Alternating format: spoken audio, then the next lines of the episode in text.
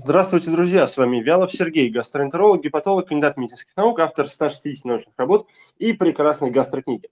Итак, друзья, мы начинаем с вами а, нашу сегодняшнюю встречу, посвященную разным проблемам пищевода, желудка, кишечника, желчного пузыря, поджелудочной железы, что-нибудь еще печени а, и в целом пищеварительной системы. Ну и, конечно, особенностям питания при этих состояниях и проверка этих органов и много чего другого интересного. Итак, а, у нас сегодня было много вопросов. А, я думаю, что у нас сегодня будет много гостей. Пока поделюсь с вами новостями. Первая новость – это вот она. Это книга «Желудочные войны». Офигенная бомбическая книжка, которая вот-вот должна выйти. Вы уже можете сделать предзаказ, чтобы вам тоже достался экземплярчик. А сейчас проходит у нас гастромарафон, который называется «Нормально есть». И вот после сегодняшнего эфира я еще переключусь дальше на продолжение марафона, на котором мы разбираем, что значит «нормально есть», потому что каждый 100% уверен, что он знает, что значит нормально есть, но а по жизни оказывается, что мы знаем только малую часть этого и уж точно не внедряем в свою жизнь. Вот такие дела. А, а в понедельник, 23 числа, стартуют сразу две вещи. Первое – это а, еще один гастромарафон «Сколько можно?». Ну, кто-то его уже проходил, и уже огромное количество отзывов есть об этом марафоне, а, весьма себе положительных. И у нас стартует гастрогруппа. Гастрогруппа, которая посвящена и желудку, и кишечнику, и желчному пузырю, и поджелудочной железе. В общем, выбирай, что хочешь. Ну вот, а мы пока переключаемся на те вопросы, которые а, нам прислали. Прислали нам много вопросов.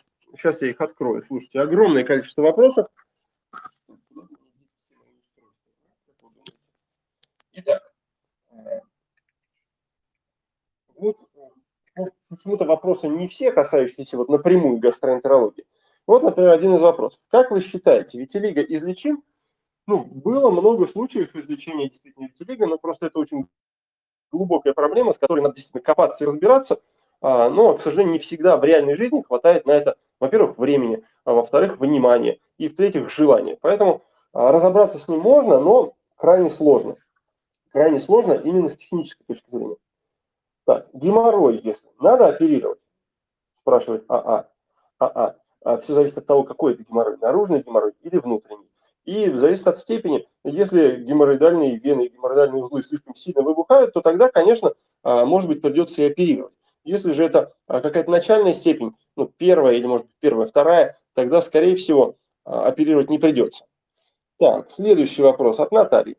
Низкое железо и ферритин. О чем говорят? Ну, низкое железо, наверное, имеется в виду в сыворотке крови. То есть такое, которое циркулирует по всему организму.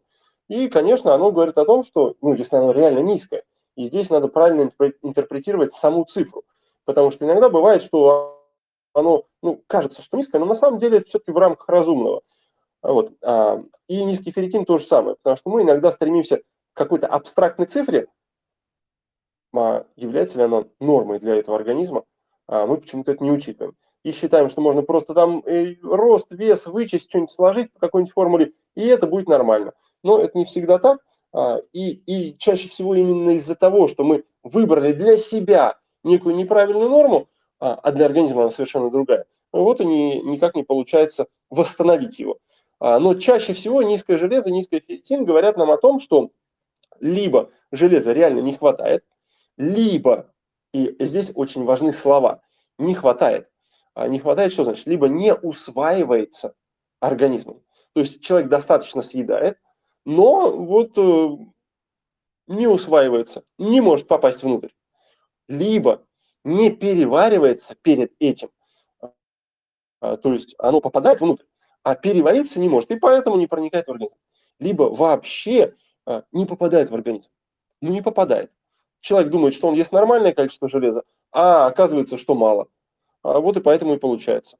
А иногда бывает так, что, например, а, например, не поставка в организм страдает, а потери очень большие. И, например, мы где-то слишком много этого железа теряем. И тогда, конечно, ферритин будет низкий. Вот. А когда мы разберемся с вот этим, тогда станет понятно все-таки, о чем он говорит. Потому что он может говорить как о недостаточном поступлении в организм, так и о повышенных затратах. И то, и другое может быть одновременно. А, и это чуть-чуть осложняет проблему, но все равно она, тем не менее, решаема. Так, Татьяна Ивановна спрашивает. Сергей Сергеевич, гастропанель со стимуляцией. Гастрин базовый менее одного, гастрин стимулированный 5,7, все остальные показатели в норме. Это подтверждает атрофию слизистой оболочки желудка. А, нет, к сожалению, а нет, к сожалению, не подтверждает. А, ну, не опровергает и не подтверждает. К сожалению, в такой ситуации на основании этих показателей невозможно достоверно, точно сказать, говорит это об атрофии или не говорит. Почему? Да потому что надо знать, какая это стадия атрофии. Потому что на начальных стадиях показатели могут быть одни, на конечных стадиях атрофии показатели могут быть другие. Например, сначала повышенный, а потом пониженные показатели. Или наоборот, когда атрофия только начинается, показатели занижаются, а когда атрофия уже в полном разгаре, тогда они будут повышенные. Вот такая история. Так, Галина спрашивает, скажите, пожалуйста, доктор, можно ли амипрозол, нексиум и прочее заменить на ренилокс, чтобы не было побочки от прозолов? Ну, слушайте, обычно такой задачи не стоит вообще никогда. Потому что побочка от прозолов возникает только если их пьют очень долго. Очень долго – это цифра, которая ну, ближе к году. А заболевания, которые лечат этими самыми прозолами, а, они не лечатся так долго. Понимаете? То есть а, заболевания, которые лечатся прозолами, ну сколько? Это а, обозримая перспектива, там, два месяца, может быть, три месяца. Ну, в крайнем случае, это полгода. И уж никак не год, от которого могут возникнуть какие-то побочные реакции. Поэтому нет такой необходимости заменять какой-то из прозолов на другой препарат. А если же вы уже долго пьете прозолы, ну, тогда здесь вопрос какой? Либо неправильная проблема определена, и тогда действительно а, вы пьете их просто так. Просто так, и вместо положительного действия собираете только побочные эффекты. Тогда надо пересмотреть вообще проблема-то, та, о которой речь идет, или другая. Либо а, вы не учитываете причину, и тогда а, вы с одной стороны лечитесь, а с другой стороны калечитесь. То есть причина продолжает калечить, а вы пытаетесь при этом вылечиться. И тогда это все растягивается на миллион лет и тогда никакого эффекта, конечно, не будет. Поэтому прозоры, они хорошо себе работают, но при условии, что причина устранена, и вы реально их принимаете а, по поводу той болезни, от которой они помогают. Чаще всего именно эти две ошибки а, приводят к тому, что человек бесконечно долго принимает прозоры. И тогда получает побочку. Наталья спрашивает, гастропанель сдавать или нет, если поставили по гастроскопии хронический гастрит без биопсии? Если по гастроскопии уже поставили хронический гастрит а, без биопсии, то, скорее всего, слишком много пользы вы от гастропанели не получите. Сдать ее можно, но только с одной целью. Если вдруг она покажет какие-то радикальные отклонения. Радикальные. То есть там в два раза, в пять раз, в семь раз. Вот тогда это будет иметь смысл. Если же там будут небольшие отклонения, то, скорее всего, этот анализ окажется бесполезным в этой ситуации. Так, Татьяна вот спрашивает, нарушен желчеотток нарушен желчеотток. Как наладить? Ну, Татьяна, смотрите, так же, как и с гастропанелью, конечно, и с э, гастритами, это очень большой вопрос, и мы в рамках эфира, ну, просто по времени не успеем это разобрать полностью. А, полностью мы разбираем на гастрогруппе. Но здесь в рамках обзора а, я могу сказать вот что. Значит, важно понимать, по какому принципу нарушен желчеотток. Либо это ускоренный желчеотток, и желчи выбрасывается слишком много. Это одна история. Понимаете, другая история, если нарушен желчеотток по-другому. И желчь стоит, застаивается, из нее формируются сгустки, потом э, камни какие-то. И это совсем другая история. В одной ситуации надо замедлить отток желчи, в другой ситуации ускорить отток желчи. Прям противоположная история. Ну вот, э, поэтому от того, в какую сторону он нарушен, собственно, дальше и решать. Но есть еще и комбинированные нарушения. Когда, например, э, утром льется как из ведра, а вечером стоит. Или наоборот, утром стоит, а вечером хлещет во все стороны. Вот такое чуть сложнее. И поэтому здесь нужно по самочувствию, в первую очередь по самочувствию, правильно определить, как именно нарушен желчеотток, и тогда уже в зависимости от того, как он нарушается в течение дня, так его и корректировать. Для этого надо знать а, два или три инструмента. Один инструмент, чтобы а, ускорить отток, другой, чтобы а, замедлить отток, а, третий для того, чтобы нормализовать отток желчи, и четвертый для того, чтобы состав отрегулировать. Тогда у вас все карты на руках, и вы можете эту партию выиграть. Так, Санди спрашивает, диагноз. ГЭРБ, недостаточность кардии первой степени, эрозивный гастрит, хронический гастрит, дуоденит. Третий месяц лечимся, но все еще после приема пищи не сварение, болезненность в горле и беспокойство снижение веса. Ну, я боюсь, что из-за того, что есть столько болячек, а, снижение веса является результатом того, что из диеты практически все исключили. И это самая частая беда и самая частая проблема. Когда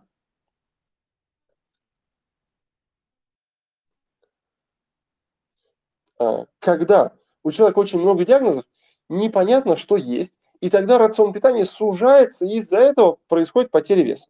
Но а, для такого сочетания, когда есть и рефлюксная болезнь с недостаточностью кардии, и эрозивный гастрит, и еще и хронический гастрит, и дуоденит, ну здесь вы много чего лишнего смешали на самом деле, а, то три месяца, ну это в принципе достаточный период времени, чтобы уже получить эффект.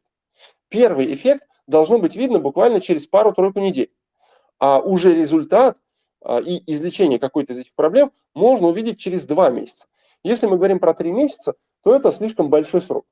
При этом болезненность в горле а, и несварение не то чтобы проявление именно гастрита. Нет, конечно, гастрит так не проявляется. это проявление другой проблемы. Поэтому, может быть, вы и лечите гастрит, но беспокоит вас другая история, и вот с этим надо разобраться. А, от чего именно возникает болезненность в горле и от чего возникает несварение. Чаще всего несварение является проблемой либо поджелудочной железы, либо кишечника. И вот, наверное, эти проблемы в первую очередь и надо решать. Так, а, давайте теперь отсюда посмотрим, какие у нас есть вопросы. А, вот Мука Лин пишет, 6 недель беременности. Холецистит, панкреатит, сильный токсикоз. Что делать? Ну, на таком раннем сроке 6 недель в первую очередь надо обращаться к гинекологу, который будет вести эту проблему дальше. Потому что иногда это связано с пищеварительной системой, а иногда, и практически в большинстве случаев, это связано именно с, а, с изменениями в организме и с гормональной перестройкой, которая происходит из-за беременности. А, и этим занимается гинеколог. Турчина Алина спрашивает, может ли диарея быть причиной заболевания щитовидки? Скорее наоборот, Алиночка. А заболевания щитовидки при отклонении гормонов там, в ту или иную сторону могут прийти как к диарее, так и к запорам. Но, есть очень важная оговорка, но если диарея по факту существует долго, независимо там от какой причины, от э, щитовидки, от поджелудочной железы, из-за самого желудка или даже из-за пищевого отравления или нарушения бактерий, то сам факт длительной существующей диареи, он приводит к тому, что кишечник зацикливается, кишечник зацикливается, и в нем формируется порочный круг. А, порочный круг самоподдерживающейся проблемы. И она уже может существовать даже без причин, представляете? Даже без причины. Об этом, конечно, подробно я написал в гастрокниге. А те, кто интересуется желудком и как на него влияет все остальное, а, обязательно прочитать книжку «Желудочный воля». Там куча всего интересного. Итак, а вот про а, арандин, откуда появляются гемангиомы печени, я уже написал в книжке «О чем молчит печень». А, вот следующий интересный вопрос. Полипы в желчном. Нужно удалять желчный? Ну, смотрите, ситуация какая? В зависимости от того, какие именно полипы. Все зависит от того, что это за полипы.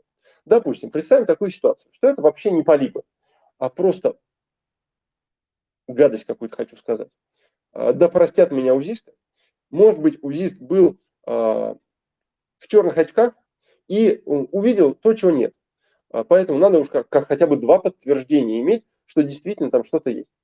Вот у меня пару месяцев назад приходила пациентка, слушайте, и э, говорит, у меня удалили желчный пузырь, у меня теперь проблемы с кишечником, туда-сюда. Я говорю, а почему удалили пузырь-то? Она говорит, слушайте, ну, видели камни? Я говорю, а вам камни показали потом, из чего они состоят, там, как, как, какого они размера, туда-сюда? Ну, говорит, да, вот там вот увидели на УЗИ камни, потом сказали, делайте МРТ или КТ или что-то еще. Она сделала, там камни не увидели а она сама заключение не посмотрела. По итогу ей удалили желчный пузырь, и оказалось, что камней там нет. И вот так вот получилось, что ну, УЗИ сама по себе методика не очень точная.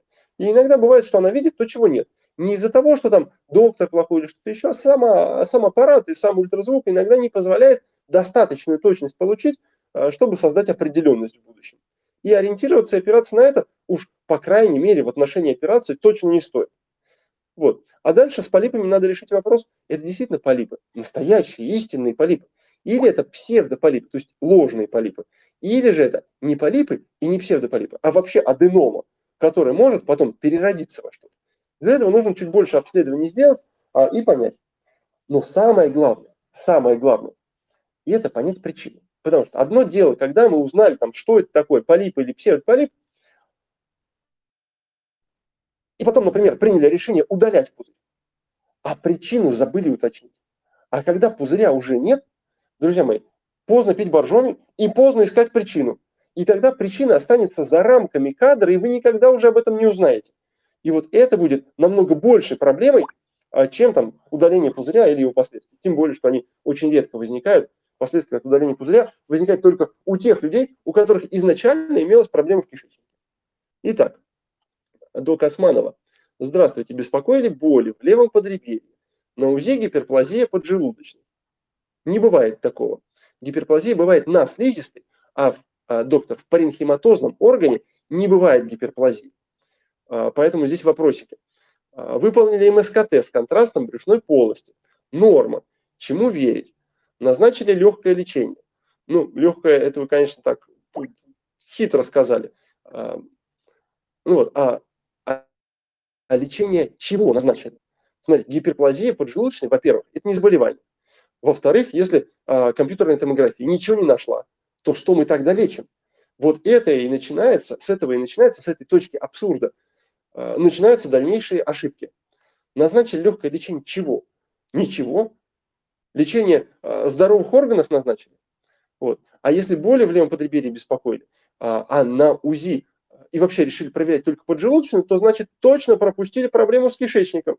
Вот точно, потому что а, УЗИ и компьютерная томография, они кишечник вообще-то не показывают. И получается, проверили поджелудочную вроде хорошо и начали ее, хорошую поджелудочную, нормальную, лечить. А по итогу а, болел и болеть продолжает кишечник. Огонь. Поэтому надо, надо пересмотреть всю, всю историю. Так. Вот Ольга спрашивает, как определить пониженную кислотность? Может ли из-за нее быть вздутие и сип? Ну, давайте я начну отвечать с конца. Да, из-за пониженной кислотности может быть и вздутие, и сибор. При условии, что под пониженной кислотностью мы подразумеваем атрофию, о чем обычно всегда идет речь. Так вот, если у человека атрофия а, и желудок уже плохо выполняет свою функцию, конечно, из-за этого будет страдать и сам желудок, и в перспективе может даже переродиться в онкологию, а, и из-за этого, кстати, у нас в стране а, около 40 тысяч случаев, новых случаев рака желудка каждый год, представляете? Вот. А поэтому, чтобы определить эту историю, у нас есть э, два метода, ну, самых банальных и самых простых. Это, конечно же, гастропанель и, конечно, гастроскопия. А, поехали дальше. Светлана спрашивает, при очаговой атрофии антрального отдела, то есть нижней части желудка, говорят, чувствительности нет, и такой желудок не дает боль, а он болит. Может ли быть такое? Ну, здесь есть два варианта ответа на ваш вопрос. Первый вариант – это действительно, когда атрофия значительной степени. То есть не просто какая-нибудь там лайтовенькая, а там чуть-чуть атрофия, потому что мы можем ее померить в процентах. Например, атрофия 15% или 20%. Вот а, вчера ко мне приходила пациентка, у нее в верхней части желудка атрофия 20%, а в средней части желудка 40%, а в нижней части желудка 100% атрофии. Представляете? Вот. Поэтому от этого, конечно, зависит. Если там атрофия 20%, может чувствительность и останется. А если атрофия 100%, тогда, конечно, слизистая уже дряблая, жидкая, худосочная, а, и здесь а, может и чувствительность быть снижена. Вопрос ваш улетел. А, вот, да. А, поэтому такая история возможна. Когда реально из-за атрофии чувствительность снизится. А может быть, действительно чувствительность сниженная, а болит вообще другой орган. Почему вы решили, что болит желудок? По месту расположения? Ну, не совсем. Вот смотрите, сейчас идет, например, гастромарафон, нормально есть. И мы в конце, а, участники, они получат такой бонус, а, как правильно описывать свое самочувствие и как правильно характеризовать свои симптомы. Потому что именно от этого будет зависеть 50%, а может и 70% в правильности определения органа, который болит, и правильности определения сути проблемы. То есть суть проблемы можно определить если правильно охарактеризовать свои ощущения. Вот. А, ну, а вообще детально с атрофией и другими проблемами мы разбираемся на гастрогруппе. Итак, а, Арсен. После туалета по-большому самочувствие ухудшается. Ну, Арсен, я был бы благодарен, если бы вы, конечно, более четко сформулировали свой вопрос, потому что ухудшение самочувствия может быть весьма себе различным. Например, вот один вариант. После а, туалета по-большому а, ухудшается самочувствие, например, появляются боли. Тогда это, скорее всего, проблема с самим кишечником и с нижней его частью. Потому что именно она активизируется, когда мы идем в туалет. И это может быть признаком, например, а, раздраженного кишечника или воспаления в кишечнике, или дивертикулов в кишечнике. Если, например, другая история, после туалета по-большому ухудшается самочувствие и, например, падает давление, то это может быть признаком а, какого-то а, дефекта слизистой оболочки, например, эрозии или язвы. Из-за этого падает давление и ухудшается самочувствие. Иногда это бывает, например, признаком нарушенного тонуса сосудов, когда а, человек идет в туалет, тужится, кровенаполнение кишечника усиливается, из-за этого происходит объемное перераспределение крови от головного мозга к кишечнику, и тогда может кружиться голова даже. Вот. А, или бывает другая история, например, когда а, после туалета по-большому начинается вздутие, газообразование, булька и турчит, и, скорее всего, это будет говорить, например, об избыточном бактериальном росте в кишечнике. Так. Оли, Оли Нейлс спрашивает, доктор, после сильного антибиотика, антибио, антибиотика, прикольно, а, не знал такого слова, мне понравилось, начались проблемы с желудком. Четыре месяца мучаюсь, уже три раза глотала зонд, у меня ГЭР, гастрит и заброс желчи. Что нужно лечить в первую очередь? Ну, Оля, а, наверное, вы Оля, а, я думаю, что в первую очередь нужно лечить, конечно же, кишечник. Как бы странным это ни показалось. По той простой причине, что антибиотики на желудок практически никакого воздействия не оказывают. Да, они могут влиять на печень, на желчеводящие пути, а, например, на кишечник. Ну уж точно не на желудок. Поэтому герб у вас может и есть, гастрит у вас может и есть, может и заброс желчи есть, но, скорее всего, именно болит и создает проблемы по самочувствию, наверное, кишечник. Вот с него, наверное, и имеет смысл тогда и начать. Ну что же, а, я пока пролистаю ваши вопросы и отвечу еще на вопросы из Телеграма. А, потому что если вы еще не подписались на телеграм-канал Доктор Вялов, обязательно подпишитесь. Если вы не состоите в группе ВКонтакте Доктор Вялов, тоже обязательно подпишитесь. Если вы еще на YouTube-канал не подписаны, ну, сам Бог велел, подпишитесь на YouTube-канал Доктор Вялов. А, и, конечно, на сайте вялов.ру есть куча полезной информации о том, что будет в ближайшее время. А мы смотрим дальше. Так, а, Ольга вот пишет, мне 45 лет. Гастроэнтеролог назначил гастро и колоноскопию. Все с биопсией. Но кроме вздутия ничего не беспокоит. Действительно необходимы эти обследования. Ну, вообще, а, если у человека ничего не болит, ничего не болит, то по российским рекомендациям это 50 лет, по западным рекомендациям 45 лет, надо сделать колоноскопию, гастроскопию один раз хотя бы, для того, чтобы понять вообще, что там. Есть какие-то риски. Потому что некоторые заболевания могут особо и не болеть. А если есть родственники с онкологией, то еще раньше надо сделать, при условии, что ничего не болит. А если что-то болит, то, блин, надо делать. Конечно. Итак, э, ну что же, тут у меня тут целые петиции какие-то. Э, ну давайте э, одну петицию от приведения, э, тут такой значок приведения, я, пожалуй, прочитаю. Добрый день, доктор. Лечат меня второй год. Ужас второй год. Болит в левом подреберье. Болит каждый день в одной позе. После походов в туалет и приема пищи ничего не меняется. УЗИ поджелудочной все в норме. Гастроскопия ничего. Колоноскопия ничего. Кал на скрытую кровь, дисбактериоз, программу норма. Кровь на амилазу и общий анализ крови норма. Что это может быть и что еще проверить? Врач говорит, что я отстала от своих кишок, там все в норме. Говорит, может это позвоночник. Так ли это? Ну, такое можно предположить действительно. Просто по той простой причине, что если все связано с одной и той же позой, позой, то это, скорее всего, осанка, и, может быть, действительно это влияет, на это влияет позвоночник, или мышечное напряжение, мышечные зажимы, или суставы, или какая-то еще история. И это проверяется при осмотре. Когда человек приходит к доктору, доктор его щупает, стукает, слушает, и тогда становится ясно, от чего именно это болит. Вот. Ну, я, например, всегда так делаю, у меня это на приеме занимает где-то 10, а иногда 15 минут. Ну, нормально посмотреть человека – это 10-15 минут. Вот. А тогда все встает на свои места и раскладывается по полочкам прямо вот сразу. А, поэтому, возможно, надо попросить доктора, чтобы он повнимательнее посмотрел, ну, если он умеет это делать. Вот. С другой стороны, иногда мы сталкиваемся действительно с тем, что качество обследований, ну, не то чтобы удовлетворительно. А, или иногда мы сами пропускаем что-то в заключении. Поэтому вот этому к этому все в норме, в кавычках, я очень так насторожно отношусь и предпочитаю всегда смотреть бумажки, э, смотреть бумажки, э, господи, чтобы увидеть реально, что там написано. Там же не написано все в норме. Конечно. Вот, поэтому иногда там можно найти то действительно, из-за чего болит. Ну и что еще? А, некоторые состояния, некоторые состояния действительно визуально ничего не изменяют. Ну вот, например, а, какой-нибудь микроб где-нибудь живет, и если там колония микробов не выросла, ну, мы глазами во время колоноскопии ничего не увидим. А, поэтому болеть будет, а увидеть глазами вроде все в норме. Такое тоже бывает. Ну что ж, давайте вот еще, например, какую-то историю посмотрим. Анастасия пишет. Желчный пузырь удален год назад. Появилось частое вздутие и газообразование в кишечнике. И, конечно, запах изо рта. Ну вот насчет, конечно, я бы еще поспорил здесь. Спорный такой вопрос реально. Потому что запах может и по другой причине появиться. А, не обязательно из-за кишечника и из-за газообразования, которое в кишечнике в самом. Ну вот. А, а, а вопрос, собственно, Анастасия так и не написала. Поэтому я буду догадываться и думать то, что я буду думать. А я буду думать, что если желчный пузырь удален, то надо было уточнить причину. Может, там полипы были, а может, там камни были. А, и, и это может теперь влиять на кишечник и родить в нем новую проблему.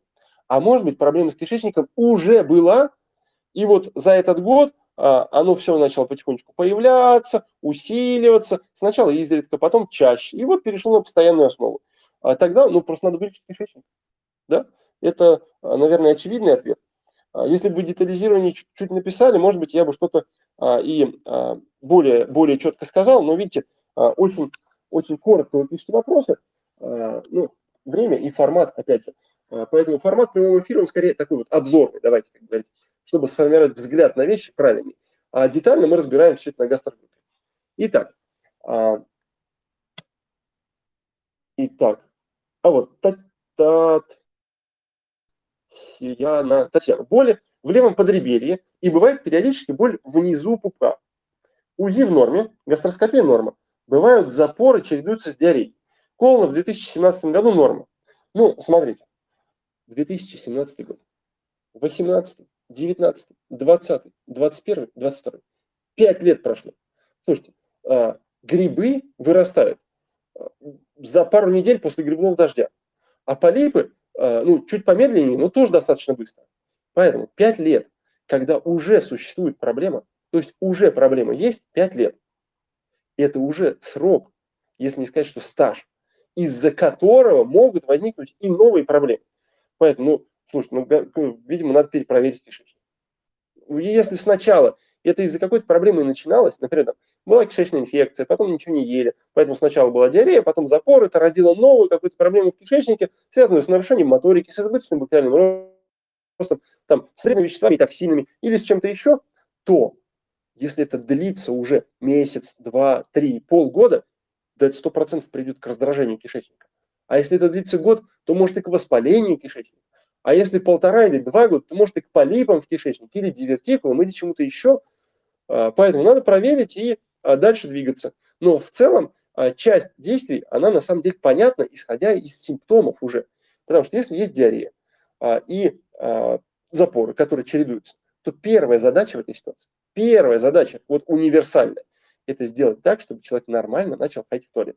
Независимо ни от чего. Первая и самая главная задача, которую мы достигаем обычно за пару а, и, или четыре недели, за 2-4 недели, это чтобы человек начал нормально ходить в туалет. Вот он начинает нормально ходить, и дальше мы уже устраняем, то есть перестал мучиться, да? Потому что это же мучительно, это же очень неприятно, когда то так, то так, и непредсказуемость какая-то есть, и ты не знаешь, что делать. Вот, поэтому а, мы разбираемся а, в первую очередь со стулом, и тогда становится уже дальше понятно, становится уже дальше понятно, звук есть, а, что явилось причиной этого. Вот, а пока мы разбирались со стулом, стало понятно, что является причиной, и мы уже можем решать эту причину. Таким образом, мы и время экономим, и человек не мучается. Вот такой подход правильный. А, а дальше, пока мы, а, пока мы лечим там, воспаление или раздражение, могут какие-то элементы нарушиться, и мы потом проводим коррекцию. А, и вот такая проблема решается ну, в среднем там, за 2-4 месяца. В тяжелых случаях там, 6 месяцев. Все, точка. Не знаю, почему у всех не решается. Ну да ладно. А, о, Зайка. Зайка спрашивает. А, разные производители комплексов витаминов группы В выпускают свои БАДы в форме таблеток которые попадают напрямую в желудок или в форме кишечно-растворимых капсул. Они одинаково усваиваются. И в какой из этих форм правильнее все-таки принимать? А, зайка моя, хотела сказать мне, правильнее принимать в форме еды. И это самая лучшая форма для витаминов группы В. Это форма еды. Они находятся в достаточном количестве а, в большинстве продуктов питания. Особенно там зерновые, злаки, крупы. А с учетом того, что мы их не то чтобы доедаем, ну, иногда бывает такой цельный злак, да, не тот хлеб, который из муки высшего сорта, то, конечно, правильнее было бы их есть, чем пить. А, так. Давайте еще какой-нибудь вопросик. Ну вот Валентина пишет. Пью нальпазу год. Врач сказал, пить постоянно. А атрофический гастрит. Капец. Валентина. Серьезно? Вообще при атрофическом гастрите ингибиторы протонной помпы не используются, они только ухудшают ситуацию. Поэтому а, обычно максимальный период приема ингибиторов при атрофическом гастрите составляет ну, не более двух недель. Не более двух недель.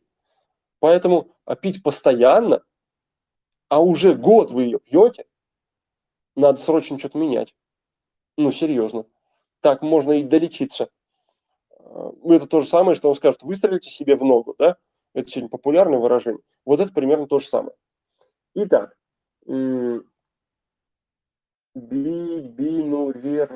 Бибинурер... Бибинурерманова. Биби, здравствуйте. В желчном пузыре камушки драгоценные и запах изо рта. Желчный отток не идет. Что делать? Ну, слушайте, на подобный вопрос я уже отвечал в начале. Потом сохраню эфир, пересмотрите. А, так.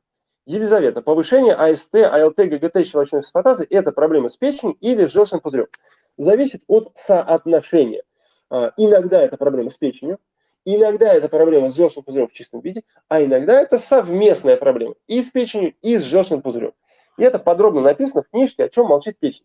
У меня на сайте, посмотрите, ссылочки есть. Так.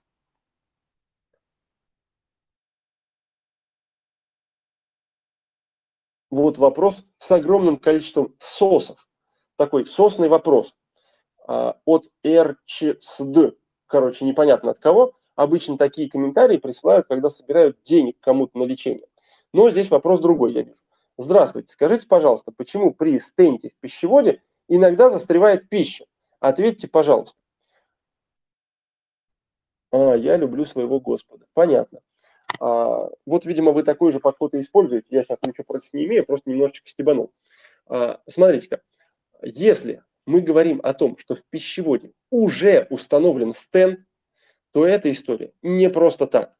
То есть, понимаете, когда установили специальную пружинку в пищевод, чтобы она его разжимала, это значит, либо был какой-то серьезный ожог пищевода, либо была какая-то серьезная травма пищевода, либо был стеноз пищевода, либо а, была какая-то опухоль, из-за которой поставили эту штуковину. И поэтому а, в такой ситуации искать ответ Э, на прямом эфире или на вебинарах, или вообще где-то в интернете абсолютно бесполезная история. Вы только себя угробите. Можете, конечно, надеяться и верить, но, друзья мои, в такой ситуации надо идти к врачу и делать гастроскопию. А желательно к тому врачу, который в курсе того, почему в пищеводе стоит стенд. И это не просто так. А, итак, а, Рагимова Ирина. Ириночка, диагноз СИБР. Выписали альфа-нормикс пить в течение года. А, ну, слава богу, раз в месяц, 6 дней. А то в течение года написали. А вот представляете, если бы упустили вот этот комментарий раз в месяц, 6 дней, тогда я бы подумал, что вы целый год пьете. А, и грешили бы, наверное, на врача, который это назначил. А так получается, видите, вроде и по делу. Это реально есть такое лечение? Да, это реально есть такое лечение, просто диагноза такого нет. О, лечение такое есть, а диагноза такого СИБР нету. Потому что СИБР – это не диагноз, то есть не конечная проблема, а промежуточное звено в развитии какой-то болезни. Поэтому лечить промежуточное звено в развитии какой-то болезни – дело бесперспективное. Вот 100% бесперспективное. Поэтому надо понимать, какая проблема, и лечить ее. А СИБР, ну, как бы он будет, пока вы не вылечите основную проблему. Вот вы вылечите, 6 а, а, дней пропьете, допустим, снизится этот обсемененность бактериальный, что-то произойдет, и будет какое-то улучшение, да? Но поскольку вы основную проблему не лечите, и ее причину, вызывающую ее причину, тоже не устраняете, собственно, это будет бесконечная история. Поэтому и пейте в течение года, а может и двух, а, пока само не отвалится. А, поэтому пересмотрите, пожалуйста, свою историю. Обязательно. Так.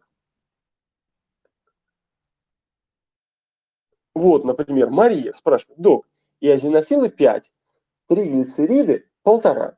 Это глисты и паразиты? Мария, дорогая моя, конечно же нет. И это просто изменение анализов, которые, может быть, говорят либо об аллергии, либо о какой-то а, глистной инвазии сейчас или в прошлом. Поэтому на основании этих показателей говорить о том, что это глисты, ну, а, просто страшно, просто страшно. А, даже если у нас вдруг появляется подозрение, что в организме человека завелся какой-то глист или паразит, тогда нам это подтверждение сначала нужно доказать, а не просто так травить и глистов, и себя какими-то тяжелыми этими таблетками. А, почему? Да потому что от них куча побочных явлений, конечно. А если, а, вы знаете, что, вот сейчас я вам скажу какую-нибудь, какую-нибудь ерунду опять. Вот, например, представьте, что у человека нет глистов, и он пьет таблетки от глистов. Что будет? А, конечно, они не потратятся, не потратятся на то, чтобы убить глистов. А, потратятся на что-то другое, да? Потратятся на то, чтобы убить вашу печенку, например. А, а вот теперь давайте представим другую ситуацию. Но при этом самочувствие будет отличное. Представим другую ситуацию. А вот а, в организме все-таки есть глисты. А, и тогда вы пьете таблетки от глистов. И эти таблетки тратятся на глистов. И глист сдох. Представляете? Глист. Вот такой червяк с палец. Взял и сдох у вас в организме. Это если он был один. А если их было два, а если их было пять, вот такой кулак, сдох у вас в организме. Чем, хорошо будет? Тут самому можно помереть. Да, не от побочных эффектов, а, к счастью или к несчастью, а от того, что глист сдох. И мы, когда об этом говорили, упустили один важный момент. Какой? Мы же не знаем, где этот глист находится. Может быть, он в кишках. И тогда а, вы просто обкакаетесь, а, весь глист сдох, сдохший из вас выйдет, и все будет счастье, все будет хорошо. А если он, например, под кожей, или, например, в венах на ногах, или внутри печенки сидит, вот такой дохлый кулак так сильно долбанет по вашему здоровью, что можно реально умереть. Поэтому вот с паразитами нужно крайне осторожно. И сначала его увидеть, правильно, увидеть, и только потом лечить. А, так, а, Ирина спрашивает, атрофические клетки в желудке вылечить можно? Да, если бы они там были. На самом деле никаких атрофических клеток в желудке просто-напросто не существует. А, потому что в желудке существуют клетки желудка, только ну, почти мутанты. Почти мутанты. Деформированные, видоизмененные, а, которые называются метаплазией или дисплазией. Вот. И их можно вылечить, да. А, от них можно избавиться. Не отрезая желудок, а пить таблетки при условии, что причина устранена. И вот это самая большая загвоздка.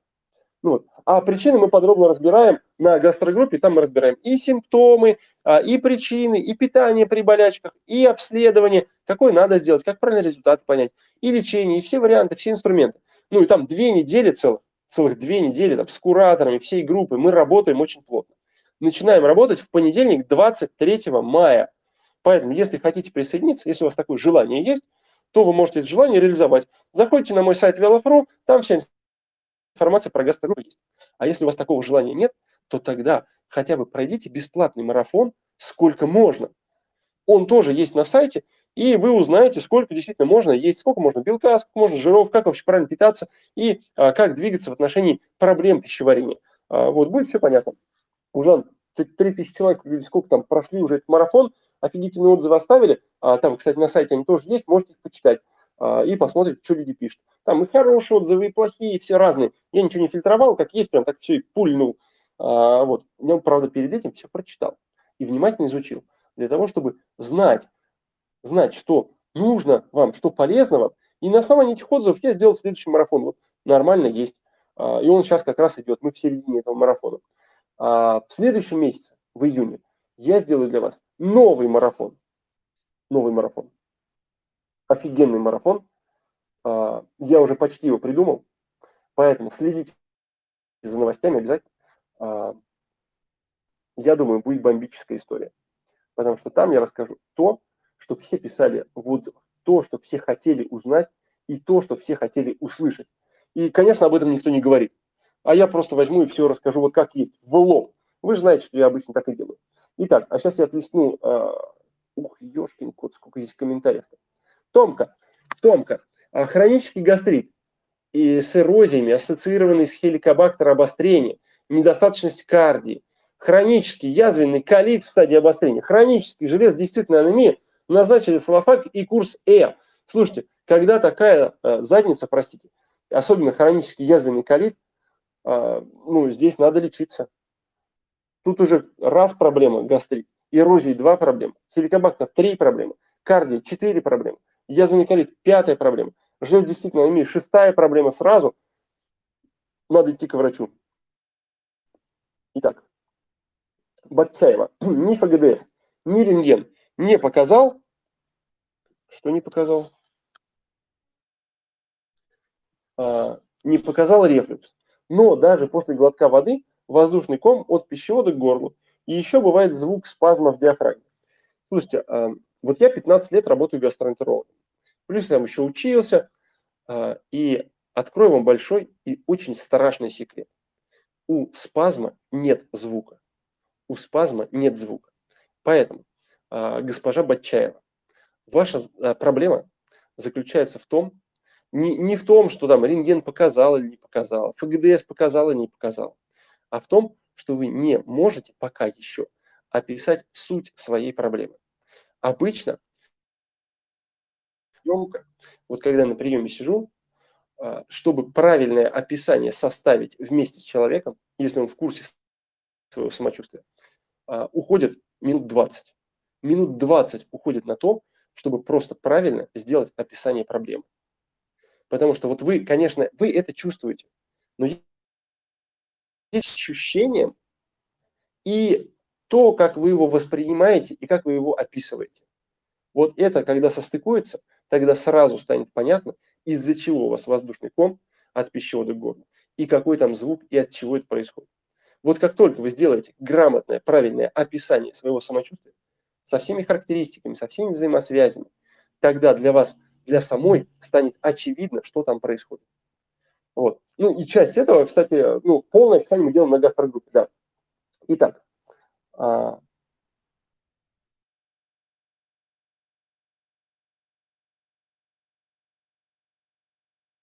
Поехали дальше.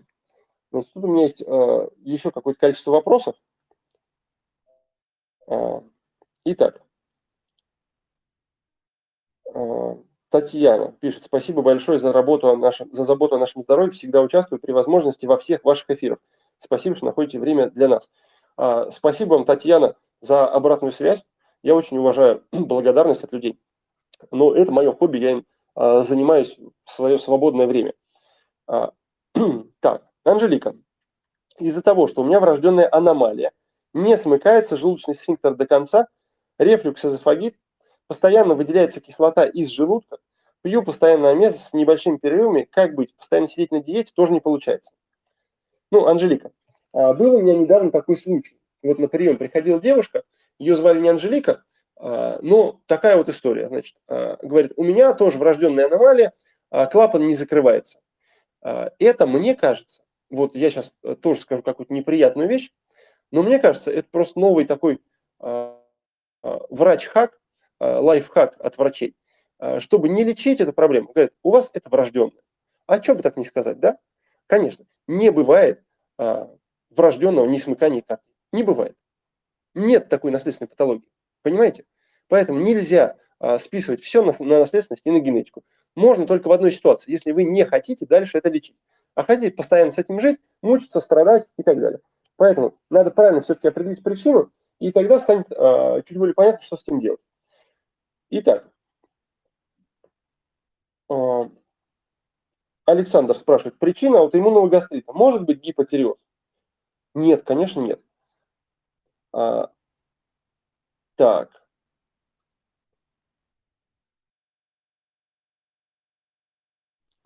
Милена. Вот интересный вопрос, кстати. Желтеет язык. Зубы в полном порядке. Зеленый кал несколько месяцев уже. Самочувствие нормальное. Что это может быть? Ну, слушайте, конечно, это вот, вот здесь точно надо поковыряться. Здесь точно надо поковыряться, во-первых, в зеленых какашках и понять, из-за чего они изменили свой цвет. А, потому что зеленый – это не то, чтобы естественный цвет кала. А, скорее всего, а, ну и вот давайте сразу. А, цвет кала обеспечивает старкобелин. А, это метаболит, метаболит билирубина. А, поэтому можно теоретически уже зеленый цвет кала связать с нарушением желчевыделения, которое зачастую сопровождается повышением желчных кислот в крови, из-за чего может желтеть язык. Но также это может быть из-за проблемы самого языка отдельно, и из-за проблемы кишечника и желчевыделения отдельно. А, и вот это либо по отдельности, либо как одну совместную проблему надо вылечить. А цвет языка восстановится и будет нормальным. Очень хороший вопрос. А, так. Татьяна вот спрашивает, как лечить гастрит? Врач назначил только амипрозол. Что посоветуете вы? А, я посоветую обратиться вот к какой вещи. Смотрите, когда мы лечим любую болезнь, у нас есть цели. цели. Обычно, ну вот, современная гастроэнтерология, давайте так, современная медицинская наука использует таргетную терапию, и у нас там double target терапия или triple target терапия. То есть чаще всего у нас а, возникает необходимость использовать две таблетки или три таблетки для того, чтобы достичь трех целей в лечении или двух целей в лечении. Тогда мы получаем достаточный эффект. Достаточный, чтобы избавиться от проблем. Если же мы просто э, убираем, тупо убираем кислоту из желудка, то фиг он заживет. Потому что мы никак не восстанавливаем ни его тонус, ни его моторику. Мы никак не убираем и не устраняем воспаление в желудке. Понимаете? Уже минус 2. Кроме того, мы никак не действуем на причину этого воспаления. А это может быть одна причина или там две причины. Они упущены из виду. И поэтому очевидным является то, что одного там амипрозола для лечения гастрита ну, просто-напросто недостаточно. Недостаточно, нужны другие какие-то средства. Так, а, давайте еще какой-нибудь вопрос сейчас посмотрим. А,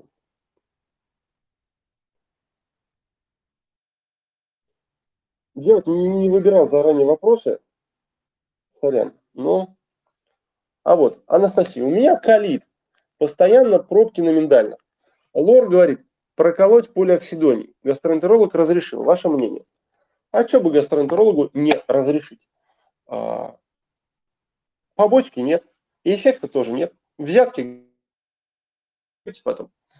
А, вот так и получается. А если по-серьезному говорить, ну, то что? А, пробки на миндальных и пробки на миндальных – это проблема лор-органов. Так, в первую очередь. Причиной этой проблемы может быть там и кишечник, и что-то еще, и иммунная система и так далее. Поэтому пробки надо, видимо, устранить. Пробки – это точно не вирусная история, чтобы использовать там противовирусные препараты или препараты, стимулирующие иммунную систему. Точно нет. Это 100% всегда и гарантированно либо бактериальная, либо грибковая инфекция. Поэтому, скорее всего, это будет просто примочкой. А, только в уколах. Приколом. Вот, это будет приколом. А, понравилась вам моя шутка? Поставьте сердечки. А не понравилось? Поставьте что-нибудь еще.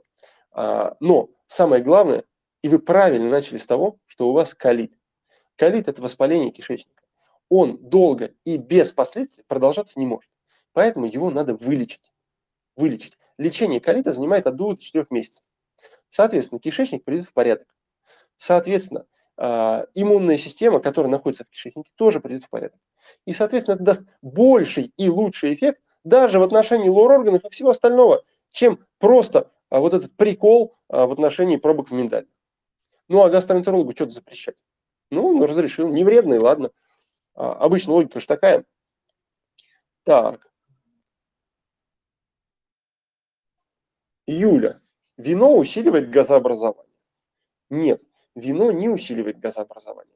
Если а, вы, а, вот закуска может усиливать газообразование, а сладкое вино, которое низкого качества, которое, как раньше говорили, крысиная кровь с сахаром, да, а вот оно может усиливать газообразование, просто потому что там много сахара.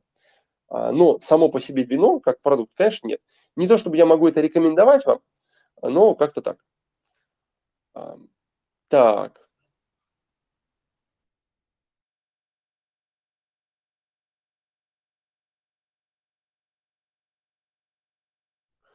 Вот, супер риэлтор Екатерина сделали предположение о низкой кислотности желудка и неусваиваемости белка.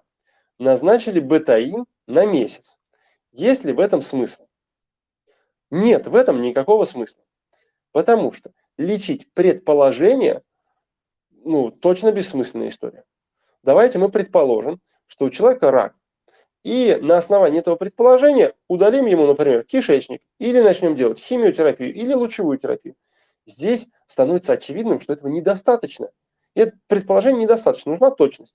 Поэтому, если вы хотите лечить предположение или собираетесь лечить предположение, скорее всего, вы себе навредите. Потому что а, вы просто не знаете, что вы лечите, и тогда это действие будет просто пальцем в небо. А, будете ожидать от этого какой-то эффект, а его нет. Вот. А, предположение о низкой кислотности можно, конечно, сделать на основании гастроскопии, на основании гастропанели, на основании pH-метрии, но на основании неусваиваемости белка такие предположения точно не делаются, потому что он может не усваиваться из-за разных причин. Например, из-за проблем с ферментами поджелудочной железы. Если там протеаза нет, то фиг он переварится и, конечно, не усвоится. Или из-за проблем с кишечником, а, когда там просто не, свай, не усваивается действительно из-за того, что выносит, например, все, или а, проницаемость стенки кишечника нарушена. Вот. А списывать это просто на, на то, что желудок, ну вот я знаю, что из-за а, желудка белок не усваивается. Одну только причину знаю, и все, тогда это получается поверхностно. Но на самом деле, если низкая кислотность желудка все-таки есть, то это состояние называется атрофией. И оно чревато чем правильно раком желудка. Вот об этом надо подумать. А, а и уж точно не месяц какого-то бетаина, грубо говоря, витамина, а, нет никакого смысла. Мы ни причину не устранили, нет, не устранили. А мы и результат не получили, нет, не получили. Мы и дальнейшее состояние здоровья не улучшили, конечно, нет. Поэтому, если вас такой вариант устраивает, пожалуйста, делайте. Лично меня нет. Так.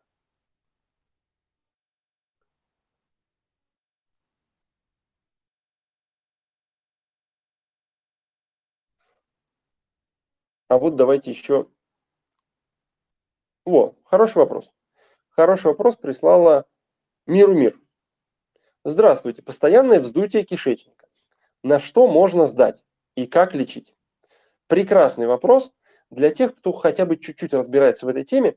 И э, ну, явно вопрос от неподготовленного человека. Я никого не хочу обидеть, но просто такая постановка вопроса она говорит о том, что вы пока еще не в курсе, и вам нужно ознакомиться с тем, а, как вообще дальше поступать в этой ситуации.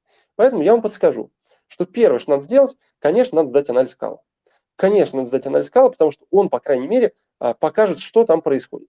Достаточно ли там воды, достаточно ли там старкобелин, достаточно ли там а, жирных кислот, клетчатки, есть ли там какие-то серьезные вещи, там и покажет, есть ли в кишечнике воспаление. Исходя из этого будет понятно, надо ли идти глубже и дальше, и лезть туда внутрь кишечника, чтобы делать колоноскопию.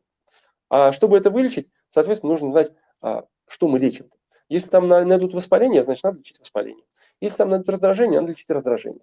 Надо понимать, что со стулом. Потому что, исходя из того, какой стул, а, нормальный стул, или жидкий стул, или а, запоры и твердый стул, тоже будет понятно, в какую сторону двигаться. А, но в целом, если вы пересмотрите эфир, станет понятно. Я уже рассказывал об этом, а, ну, в общем.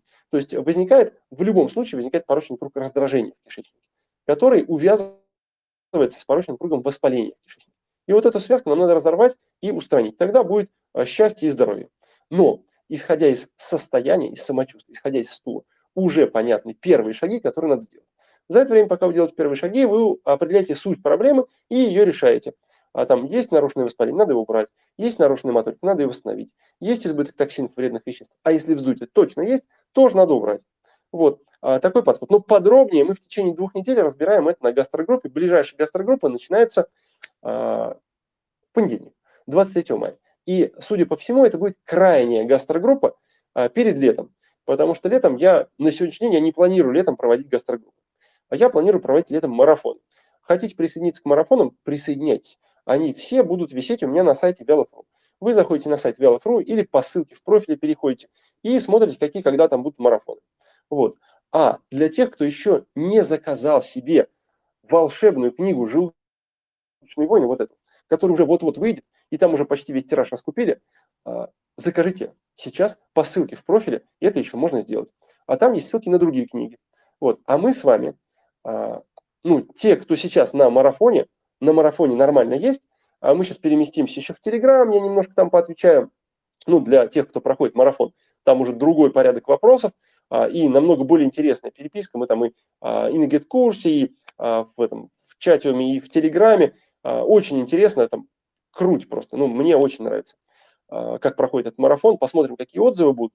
Я их все изучу обязательно и учту для проведения следующего марафона, чтобы сделать его еще круче, еще интереснее, еще полезнее. Вот. А, переместим сейчас а, в чат марафона. А мы с вами встретимся на следующей неделе. На следующей неделе в среду в 7 часов вечера я обычно провожу прямой эфир. И в Телеграме, и в Инстаграме. Я скоро вот определю, в какие дни я буду делать прямые эфиры там в ВКонтакте, в Одноклассниках и на, на Ютубе. Вот, можете там присоединитесь. Поэтому подписывайтесь везде, чтобы не растеряться, потому что куча полезной информации еще ждет вас впереди. А может быть, летом я придумаю что-нибудь офигенное для всех. Вот. На этом мы сегодня с вами заканчиваем. А, до скорых встреч, дорогие друзья. Пока-пока.